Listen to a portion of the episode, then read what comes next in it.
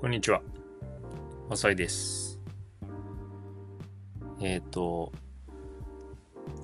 最近思ったことについて少し話したいんですけど、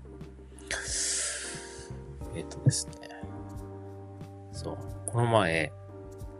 この前っていうか、今、えっ、と、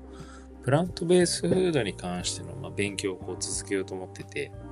えー YouTube とか、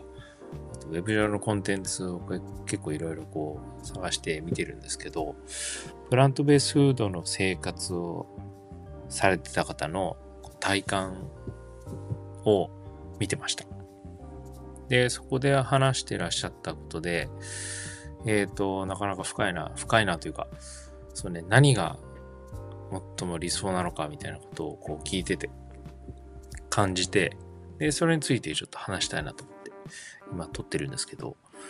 えー、ゆる、ケータさんという人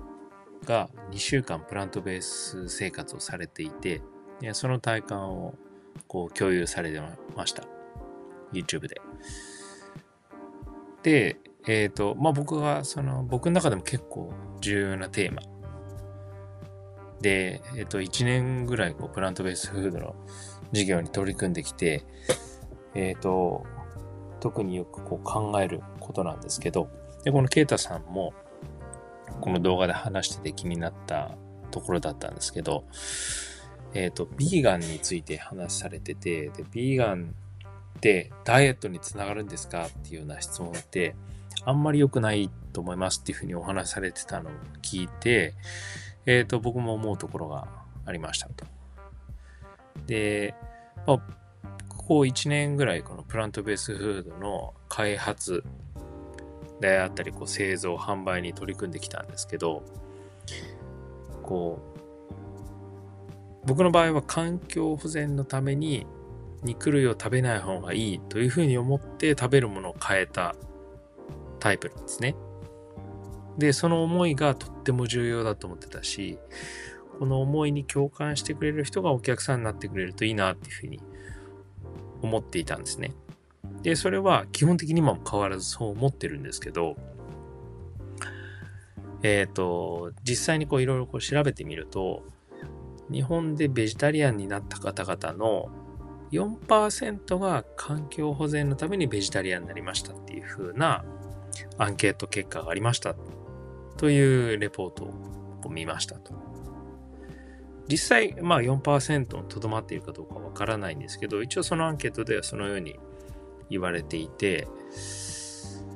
で、まあその環境保全のためにそういう判断をするっていう人は、まあ意外と少ないんだなっていうふうに思ったんですよ。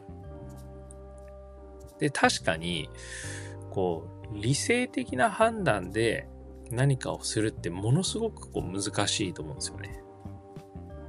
で、環境保全のために食べるものを変えますっていう判断もものすごく難しいし、モチベーションとしてはやっぱり弱いと思うんですよ。自分のこの食べるもの一つ一つが環境にどれぐらい影響を与えるかってイメージそれしづらいですし、それによってじゃあランチの内容を変えるかとか、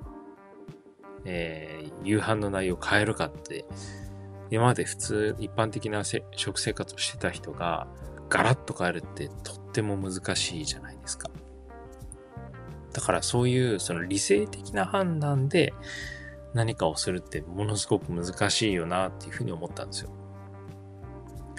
で、えっ、と、この動画を見ていて思ったのが、その、ビーガンってダイエットに効くんですかとか、えっ、と、ダイエットのためにビーガンやるんですかっていうような質問はあんまり良くないっていうふうに言っていたのは、えっ、と、そう、ここ悩ましいんですけど、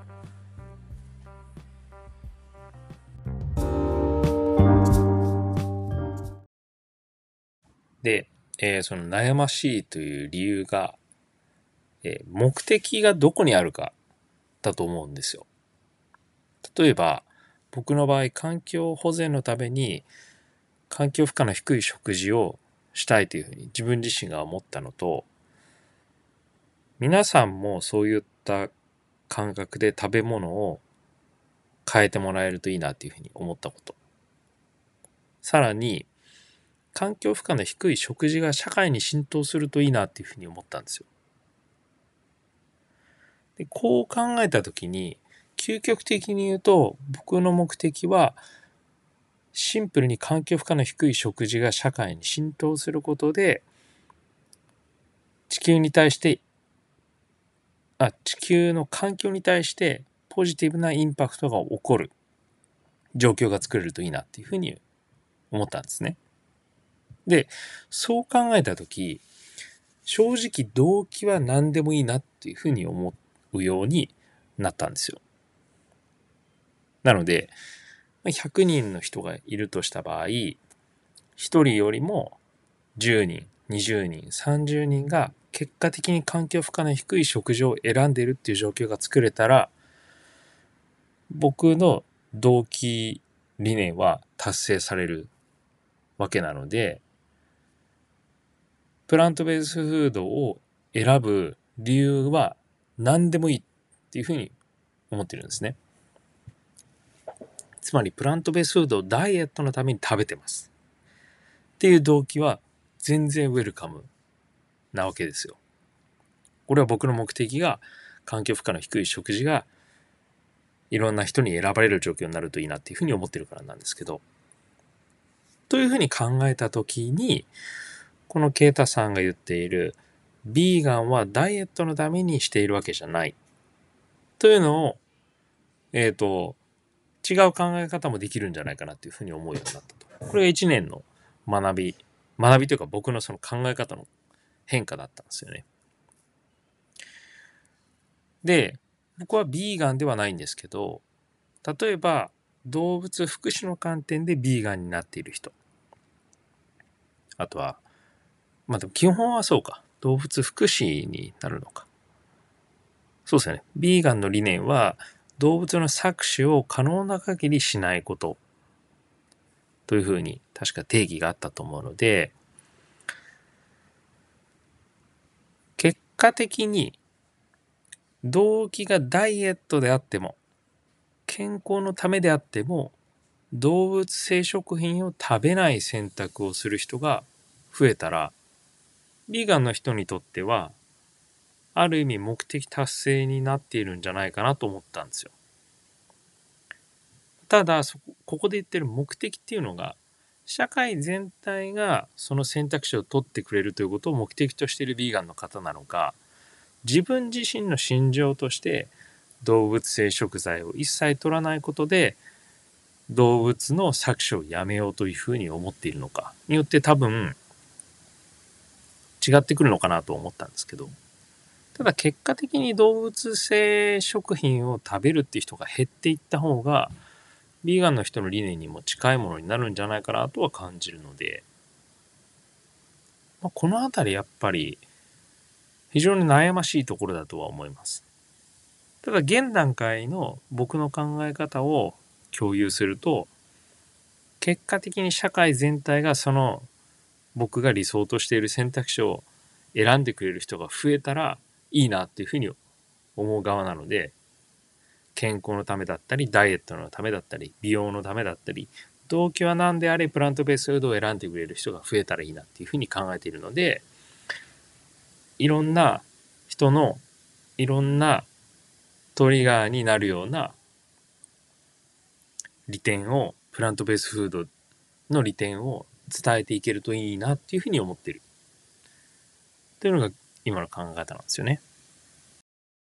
実あの京都でやったピッチの時も特にあの強調して話してたところなんですけど、まあ、僕としては環境問題を健康問題に置き換えられたらより多くの人が取り組んでくれるんじゃないかなというふうに思ってます。みたいな話をしたんですよ。後で僕が、カミカミなんですけど、ピッチを頑張っている動画のリンクも、このポッドキャストに貼っておくんで、まあ、よければご覧になってください。で、そのピッチでも、えー、僕らグリーンは環境問題を健康問題に置き換えることで、より多くの人が環境問題に取り組んでくれると嬉しいとえー、事業理念達成に近づくというふうに語ってます。このあたりはさっきも言ったように、もう本当にその目的の違いだと思うので、自分自身の信念としてビーガンをやっていますという方からしたら、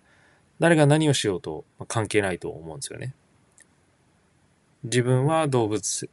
のこう搾取をしないというふうに決めたから、自分はそうしないという動機もあるだろうし、僕みたいに社会全体の人がそれに取り組むことで、地球の環境に影響を与えにくい食事が人類によって、